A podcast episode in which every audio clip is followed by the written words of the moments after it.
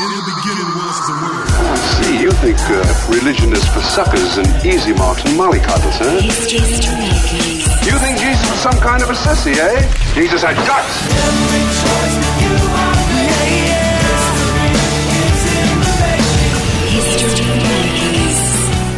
Hi, and welcome to History Makers. I'm Matt Prater. Today we're speaking to Baz and Beck McDonald, Aussie missionaries in Haiti. And uh, they've been sent out from uh, their church, Kenmore Baptist, uh, in Queensland, involved in a, another great ministry called SIM. And uh, Baz is going to do a 500k run across Haiti to raise money uh, for a Heartline Maternity Centre in Haiti. Incredible stuff. Uh, welcome to the studio, Baz and Beck. How are you guys? Very well, thanks, Matt. Very well, thanks, Matt. Great to have you along. Now, uh, firstly, we do have to just uh, share a bit of our history together. We used to work in radio together, Baz, many years ago, Many years ago, yep. and uh, used to work at a Christian radio station selling air. That was our job. Yeah, great job. After selling air for many years, um, you've been involved in many different areas. I know you've been in sales in different companies and. I know uh, you actually uh, trialled or used to play for the Baby Broncos, didn't you? You were yeah, I was on scholarship for a couple of years in Yeah. 96, 97. That's right. Yeah. So you've got a, a, a long history in uh, many different uh, areas of employment. Now, Baz, you've ended up with your beautiful wife living in Haiti, uh, working in you know all sorts of ministry areas. Tell us why and how did you guys get over to Haiti? Yeah, Matt. Well, uh, the vision started with Beck uh, back in 2010. Um, we were just working, both working and uh, going to church, serving in our church. And uh, Beck uh, had a vision from God about going to Haiti and um, spent two weeks writing down this vision. Yep. And then eventually uh, told me. Yeah. And uh, I told her at first, no, don't want to talk about. Uh, don't want to go there. We've got our life here. We've got our plans. Yep. We're serving in our church. We're supporting ministries through finances. And uh, after about three or four weeks, we were going to church one Sunday morning, and a gentleman came from Singapore to preach about how the Lord had changed his heart to serve the poor in Singapore. And so he's showing his testimony, and uh, he shared the Gospel of Luke, the uh, rich young ruler, when he asked Jesus what he has to do. Ah, yeah, And- gets you every time, huh? Uh, yeah, it got me that day. My heart was broken for Haiti. It was Yep. broken for the people. I was at that place where I didn't want to uh, give up everything that we had. I was only willing to go halfway. Uh, where it was comfortable serving in the church and again supporting ministries and yeah so Beck had uh, boldly shared this vision and I kept saying no I don't want to talk about it and this guy comes and shares the gospel and broke my heart and from there we started to uh, seriously consider how we were going to do this and spent six months then preparing to go Now that is such a big lifestyle change for a young couple. I know you're both, you know, very successful in your areas of business and ministry that you've been a part of.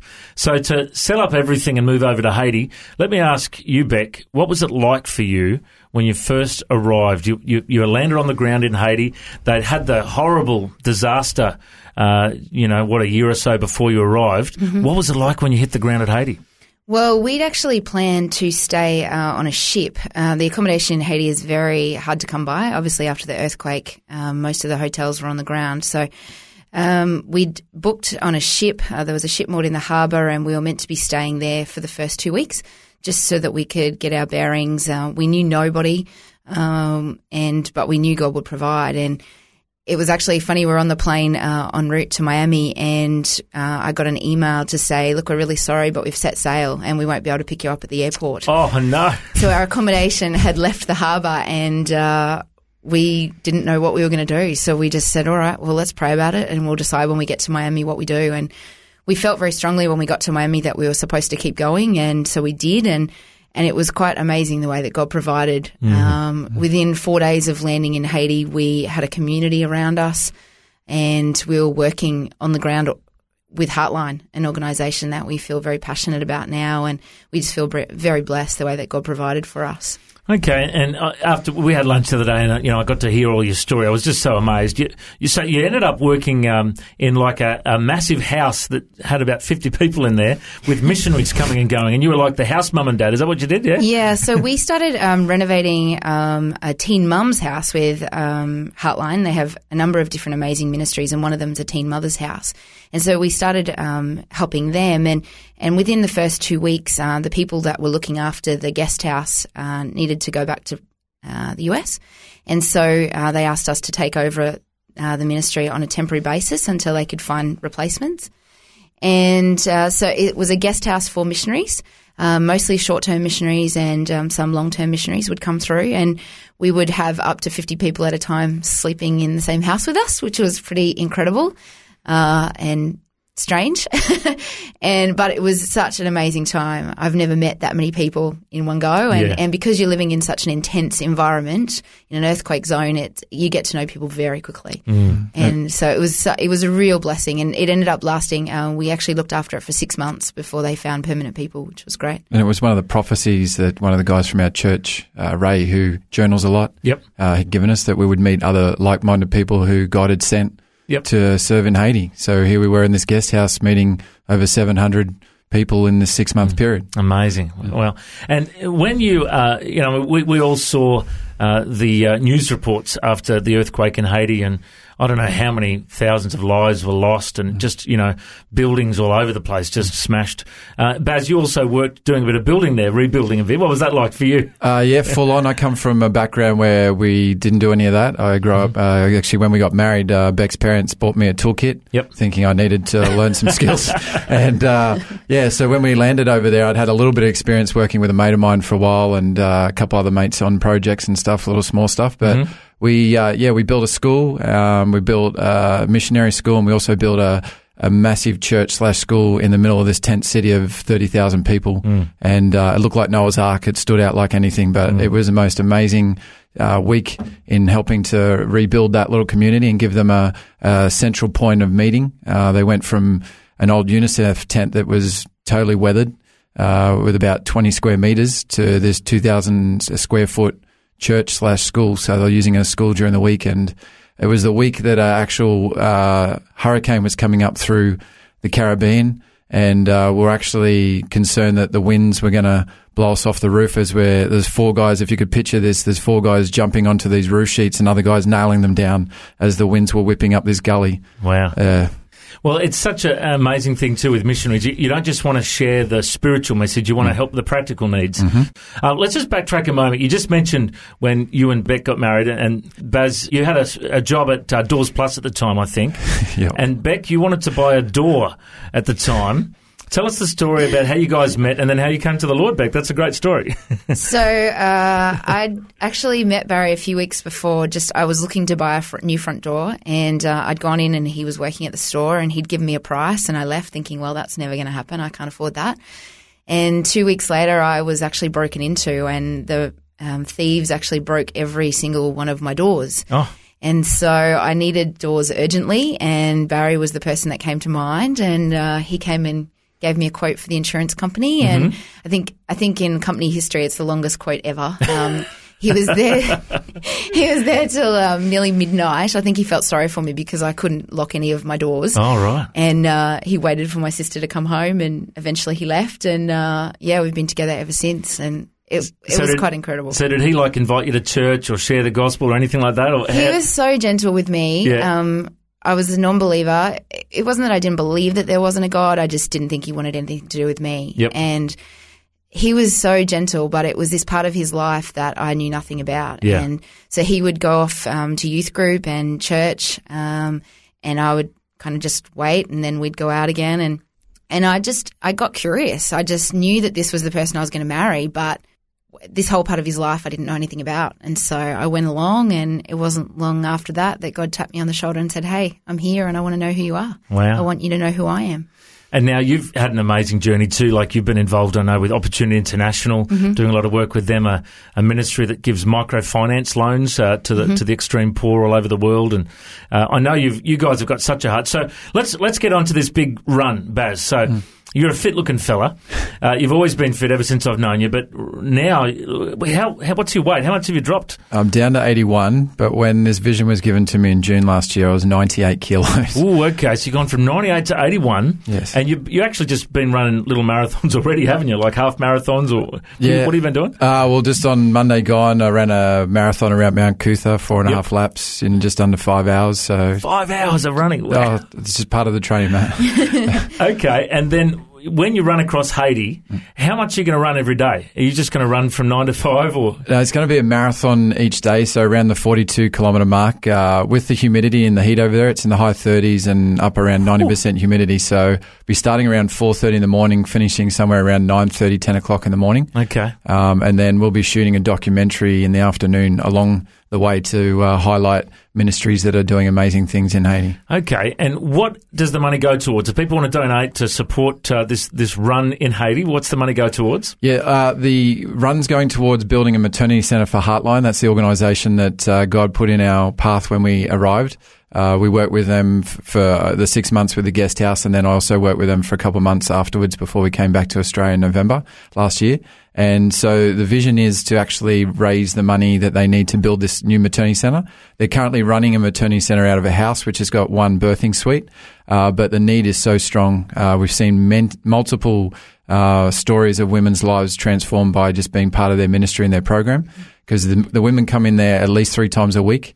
And uh, Fridays they do Bible study, so they get to impact them with the gospel.